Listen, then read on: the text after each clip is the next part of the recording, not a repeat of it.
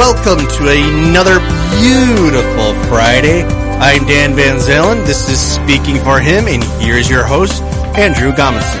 Hello, everybody. Today on the show, we're going to do a tribute to motherhood, honor your mother. And I know you're looking at your calendars right now saying Mother's Day has been here and gone, but because of hectic schedules and coordinating recording times and my transportation and all that jazz, here we are at the end of May talking about our mothers. But it's good to talk about your mothers and how uh, great they are to you every day.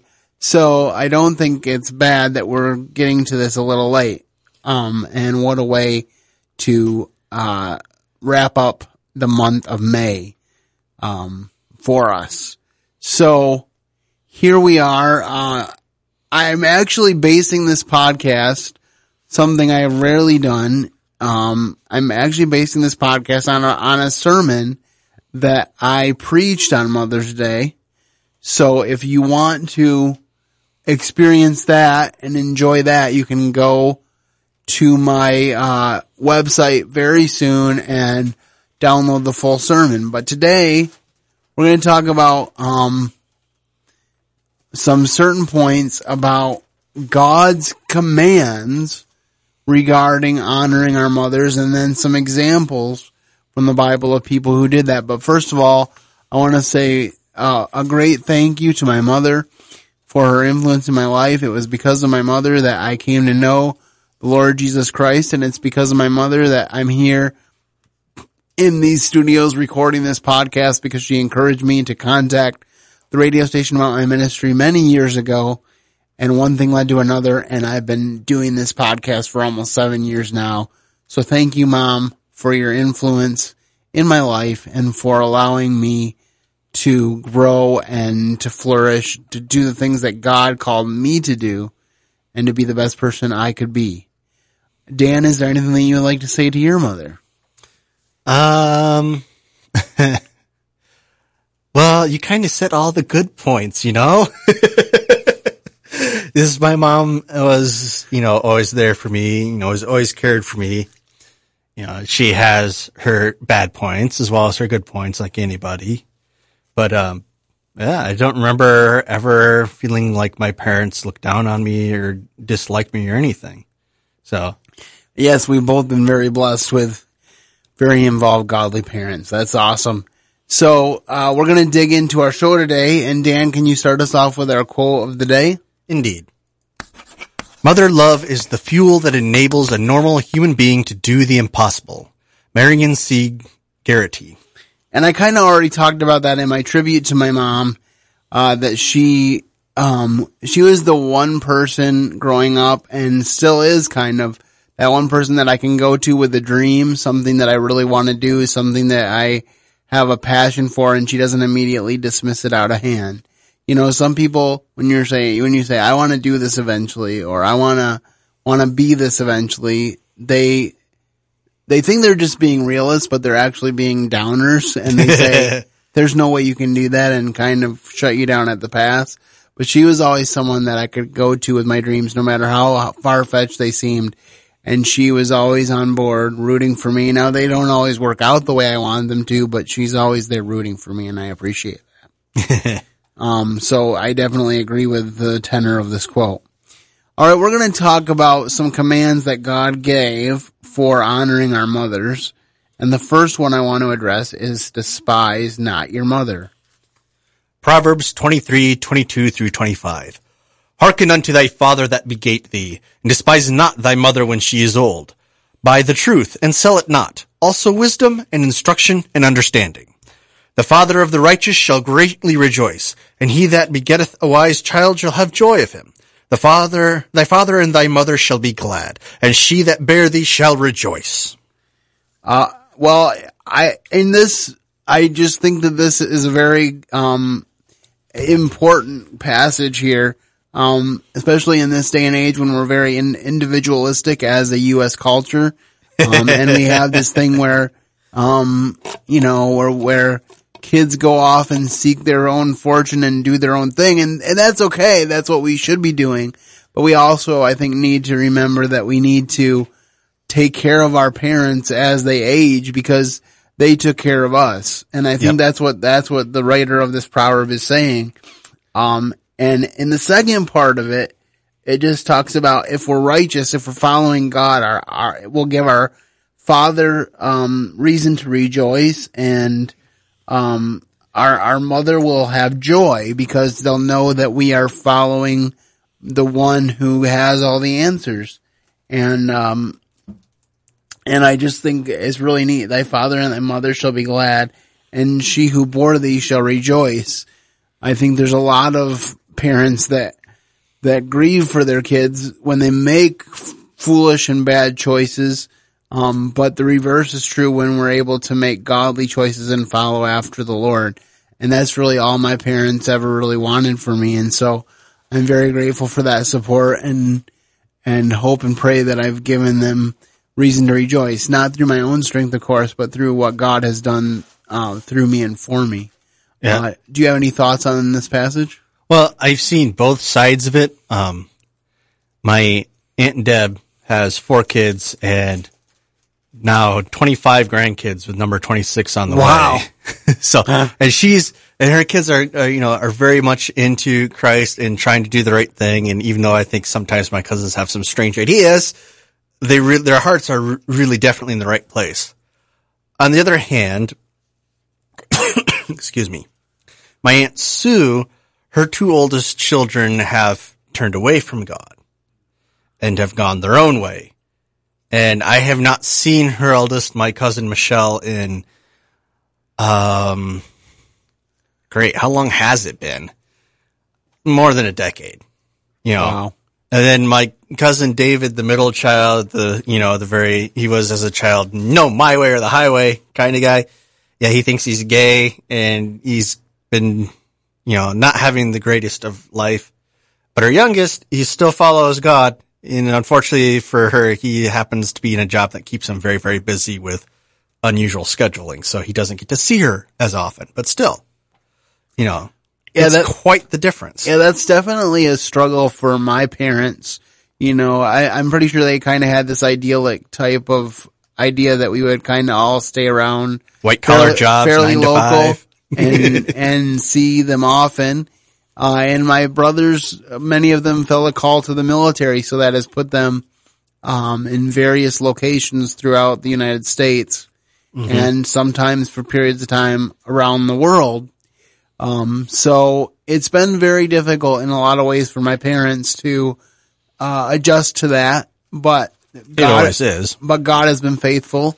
And, uh, now I have an, uh, you know, another brother leaving for the Navy this summer and he just recently graduated from college. So he's going into officer training school. That's So, gonna be fun. Um, my, my parents were not expecting it. They already had four, um, kids and a, and a son-in-law in the military. So they were not expecting this last one, but, um, I think they, I think they're over the shock now and, and, and they're very proud of him and as are we all. So Yep. And as um, the first part of this verse, when it says not to despise thy parents when they're old, uh, as a point of fact, my aunt Deb is looking after my grandfather, who is, I think, ninety three, if I'm not mistaken, and he is well senile. okay. So, I mean, he has trouble getting anywhere. His body is breaking down on him. His mind is halfway gone, you know, and it's such a difference because I can remember like not even, even five years ago, he was a much stronger, fitter man. And now he's kind Yeah. of wasting away and it's hard on everybody. But my aunt's very committed to looking after him as much as she's able to. And what a testimony that is. Mhm. All right. So our next point is don't use God as an excuse. Matthew 15, 3 through 9. But he answered and said unto them, Why do ye also transgress the commandment of God by your tradition? For God commanded, saying, Honor thy father and mother, and he that curseth father or mother, let him die the death. But ye say, Whosoever shall say to his father or his mother, It is a gift, by whatsoever thou mightest be profited by me, and honor not his father or his mother, he shall be free. Thus ye have made the commandment of God uh, of God of none effect by your tradition. Ye hypocrites! Well did uh, prophesy unto you, saying, This people draweth nigh unto me with their mouth, and honoreth me with their lips, but their heart is far from me. But in vain they do worship me, teaching for doctrines the commandments of men. I find this passage really interesting because on the surface, you would think that if he's going to talk about dishonoring your parents, he would talk about cursing, he would talk about walking away from the church, he would talk Uh-huh. about any number of things, and he does in other portions of scripture, don't get me wrong. No. But the thing that he's addressing here, interestingly enough, is seemingly service to God. Um, basically what Jesus is saying here is we need balance. We can't use our quote unquote godliness as an excuse to not care for our families. You know, you were talking about uh, a few minutes ago the um uh, the commitment that your aunt has to your uh to your to your grandfather or her father is that her father Yes. um and these things go hand in hand with having a, a godly worldview and and what Jesus was addressing was there were Pharisees who would say, well, I'm giving all my money to God, so I can't take care of my parents. And Jesus said, that's not acceptable. No. So I think it's important for us to make sure that we realize that biblical truths will balance each other out. And there's never a biblical truth that allows you to ignore another biblical truth. They all work together. nope. Trying to do that is insulting to God and to yourself. It, it is because God has a perfect framework for the way uh, things should go. Do you have any additional thoughts on this passage? Um, well, you kind of covered it fairly well, but I, I, uh, not hasten to, but I think it should be brought up that it's not just the Pharisees that have been teaching this kind of junk. It's even modern, you know, modern day churches. Oh, do it. absolutely. That's why I put it in here because I feel like it becomes this thing, you know, kind of like I was talking about in the intro where, where we've become a very individualistic society and we, and we go off and do our own thing. And, and I believe that nursing homes have their place. My grandmother is in a nursing home right now because she has all, she has dementia. It's not Alzheimer's because she doesn't know who we are, but, Yep. um, she has dementia and so we can't take care of her. And now that my grandpa is gone, uh, we put her in the nursing home for her own safety. Oh yeah, But- nursing but homes are for, you know, when you can't safely take care of your But I, parents. but I think there are too many people in nursing homes just because their families don't want the responsibility of taking care of them. oh yeah, that's, it's, It's been a bur- it's been a burden on me for a lot of years that um, nursing homes have their place, but but they shouldn't be a catch-all so that you can just continue a lavish life uh, without your without taking care of your parents. Although it is true that for some people, they it's the expenses of getting your parents to where you are at now that can be a problem as well. Well, I mean that that is that can be true as well as we've spread out. You know, we're not in the close knit communities that we used to be in. Yeah. That is very true. It's it's it a can be different world. I mean, it it wasn't exactly inexpensive for my aunt to get my grandfather from the West Coast to here. Well, I think that's one of the points I'm trying to make though is that God's will is often not easy. No, And so it's not always about what's the most convenient. It's not always about what's the cheapest uh, or the easiest. It sometimes is about the hardness, the hard way. Um, because Jesus said narrow is the gate that leads to life. And he said we would have tribulation in the world, but to be a good cheer because he's overcome it. So he's not promising us an easy life, but he is promising us rewards of blessing from him if we follow his way. Yep. Although also interesting, I don't know if you know this, and I only found this out recently because of my grandfather's situation, but there are daycares around for uh, adults like my grandfather or your grandmother who are, you know, not able to take care of themselves properly, but their kids still have to work. You know? Yeah, there are, and and also respite care. So sometimes if you need a day or two off, Yep. you can get that. So it's good to have those It's resources. always, it's great to have like the one, like the uh, hospice home care stuff too. Absolutely. I love the fact that we have so many of them here. Yeah, there's so many options now um, that you're definitely not alone if you're walking through that. So I would encourage you to uh, to look um, on, to Google and look online and find options. Uh, Rest Haven Homes, where we have my grandmother and where my uh, brother works and my sister works, it has three tiers of care. One is totally independent, one is assisted living, and one is total care. So you can literally move in there when you're totally independent and stay there as you progress in needing more care. So it's it's a really neat place in that regard. It's very it's very nice for um, the people whose children are in hard times or don't have many children. Oh, absolutely. Well, that's the thing I always wonder about, uh, even married people who make the decision we're not going to have children. Like, I mean, very realistically speaking, who's going to take care of you when you get old if you have no, um, No children. if you choose to have no progeny. Now, I'm not, I'm not talking about people that don't get married because God didn't lead them to get married. They still need to be taken care of and hopefully they'll have church families and friends to help them. or perhaps I- God will take them before they can't take care of themselves. or maybe that maybe that would be the case too. I, but I am talking about. I think sometimes we have to to evaluate that because something that sounds good in your mid twenties or your mid thirties, when you reach the mid sixties and you don't have any relatives because you chose not to have any children. I mean, that's got to make you think, or at least pause. I would think. Yep. Um, so just, just some thoughts to consider. Okay, uh, now I want to look at a couple examples from scripture of people in the way they honored their mothers. So let's start with Ruth. Ruth 1, 15 through 17. And she said, Behold, thy sister-in-law is gone back unto her people, and unto her gods. Return thou after thy sister-in-law. And Ruth said, Entreat me not to leave thee, or to return from following after thee. For whither thou goest, I will go, and where thou lodgest, I will lodge. Thy people shall be my people, and thy God my God. Where thou diest, I will die and there will I be buried. The Lord do so to me, and more also, if aught but death part thee from me.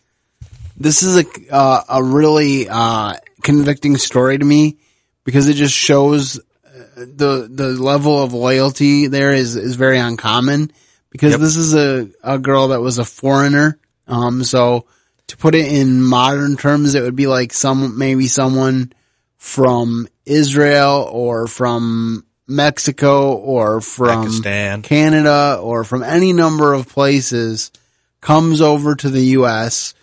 uh, You know, to, to, or like you said, Pakistan maybe even is a better example just because of the cultural differences. Like she goes from Gentile Moab to serving the one true God in Israel and she does it without her husband who was Yep. Jewish, but she loves her mother-in-law.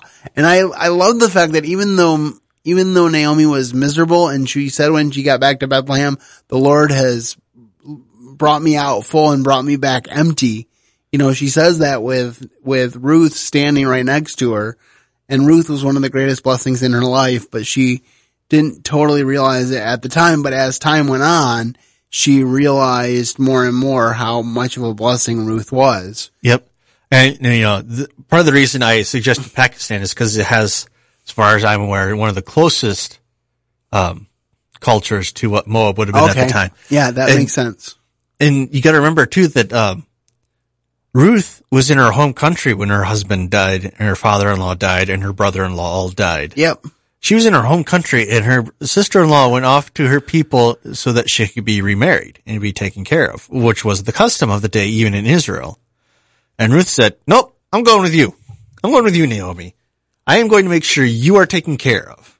And what I find interesting about that show is that w- one way or another, it seems like uh, Ruth had some idea um, that even though Naomi was bitter, she was still following God.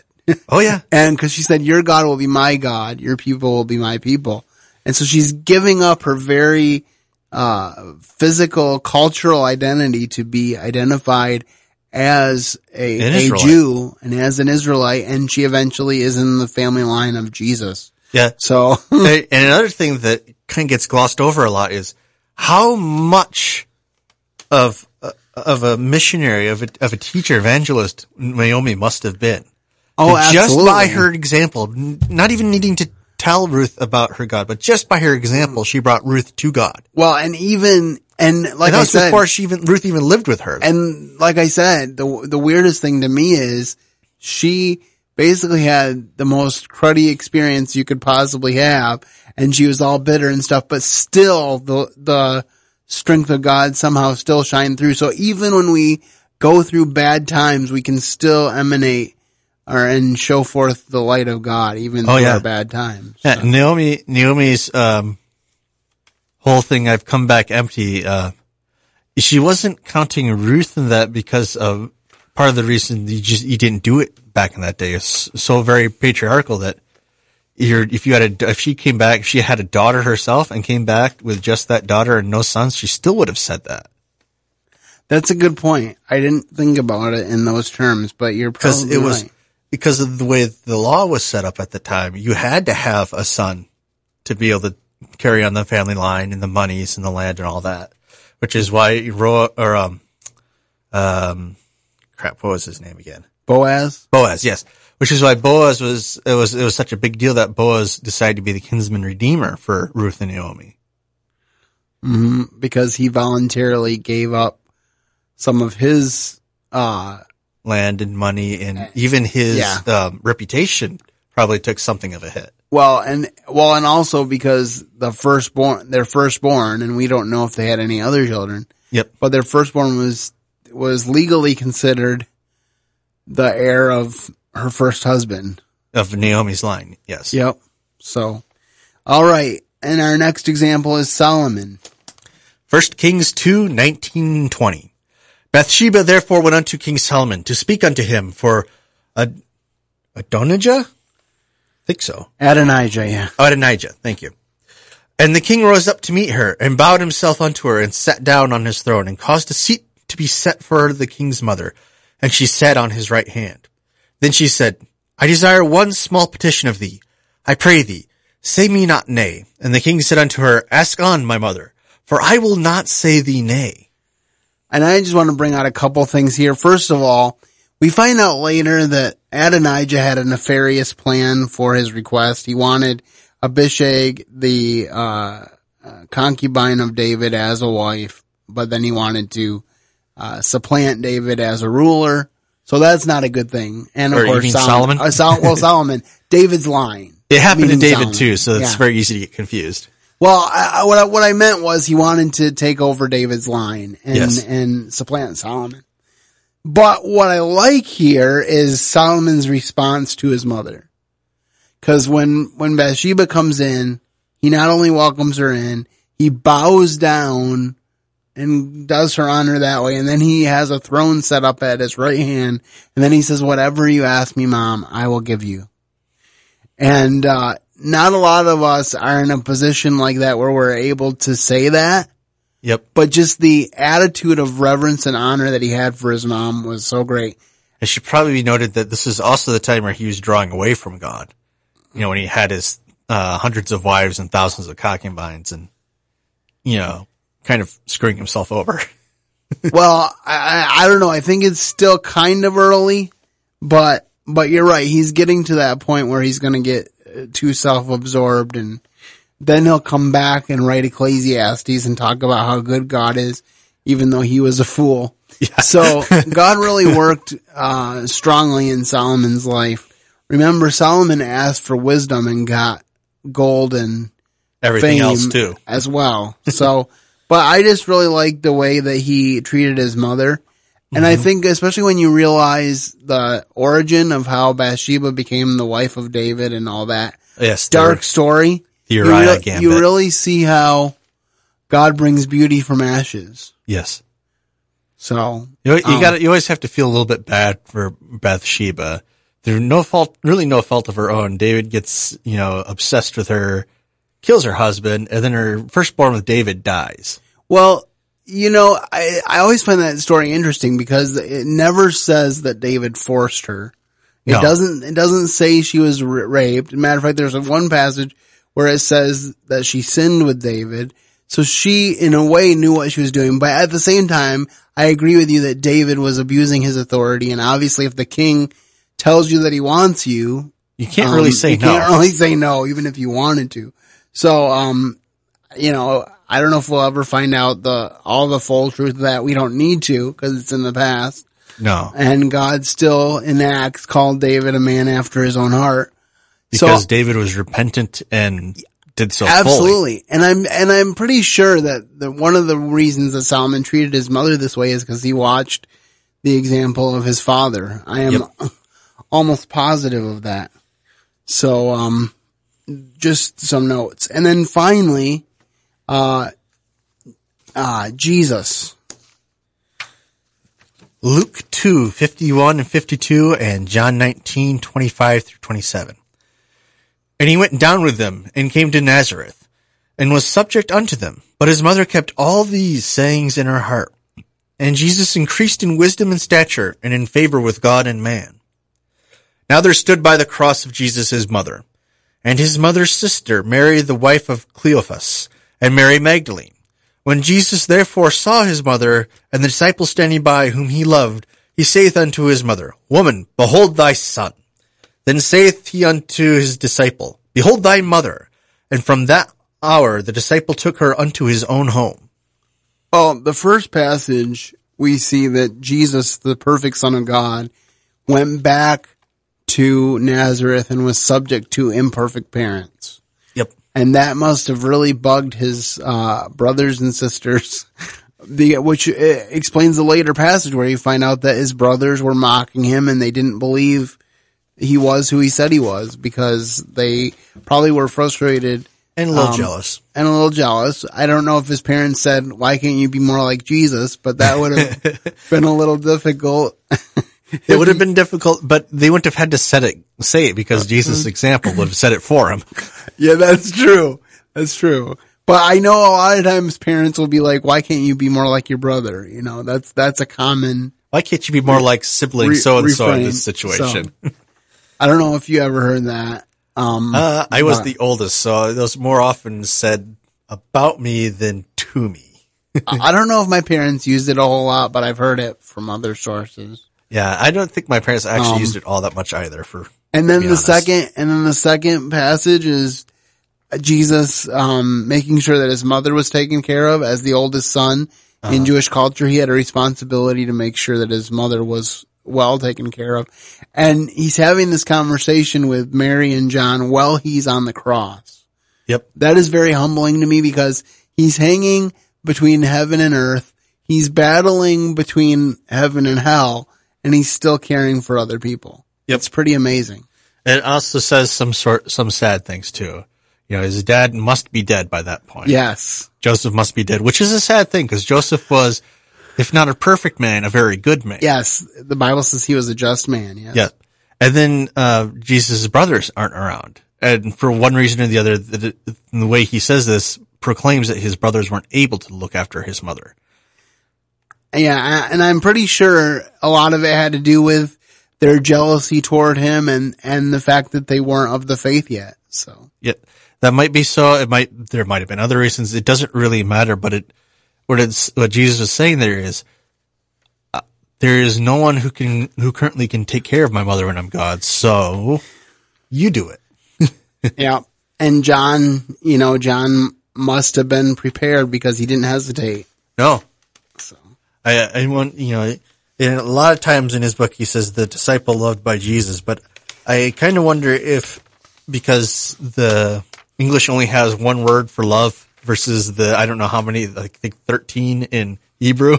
I always always wonder what kind of love they're talking about there, but yeah, even I- so, I would assume that John's and Jesus' families were fairly close for them to say that. I, I would think so too, and especially when you realize that John was in the inner circle of three disciples Uh-huh. that often were called called apart separately. So Yep. Whereas Peter had the headship of the church, John had other things to look after. so anyway, uh, we don't have to remind you to do your do your Mother's Day shopping because if you haven't done that yet, you're already in the doghouse. But we just wanted, but we just wanted to say to the mothers in our audience, happy Mother's Day belated. And we hope that you had a great, uh, day of being treasured and honored. And, uh, um, I still have to take my mom out to eat, uh, somewhere, um, one on one. It's been a while, but, but she's been pretty busy as she always is. So once again, mom, thank you for all you do. And to all the moms in my audience, thank you as well. And that's all we have time for this week. So I'll just say, have a great weekend and keep serving the best of masters. Thank you for listening to today's episode.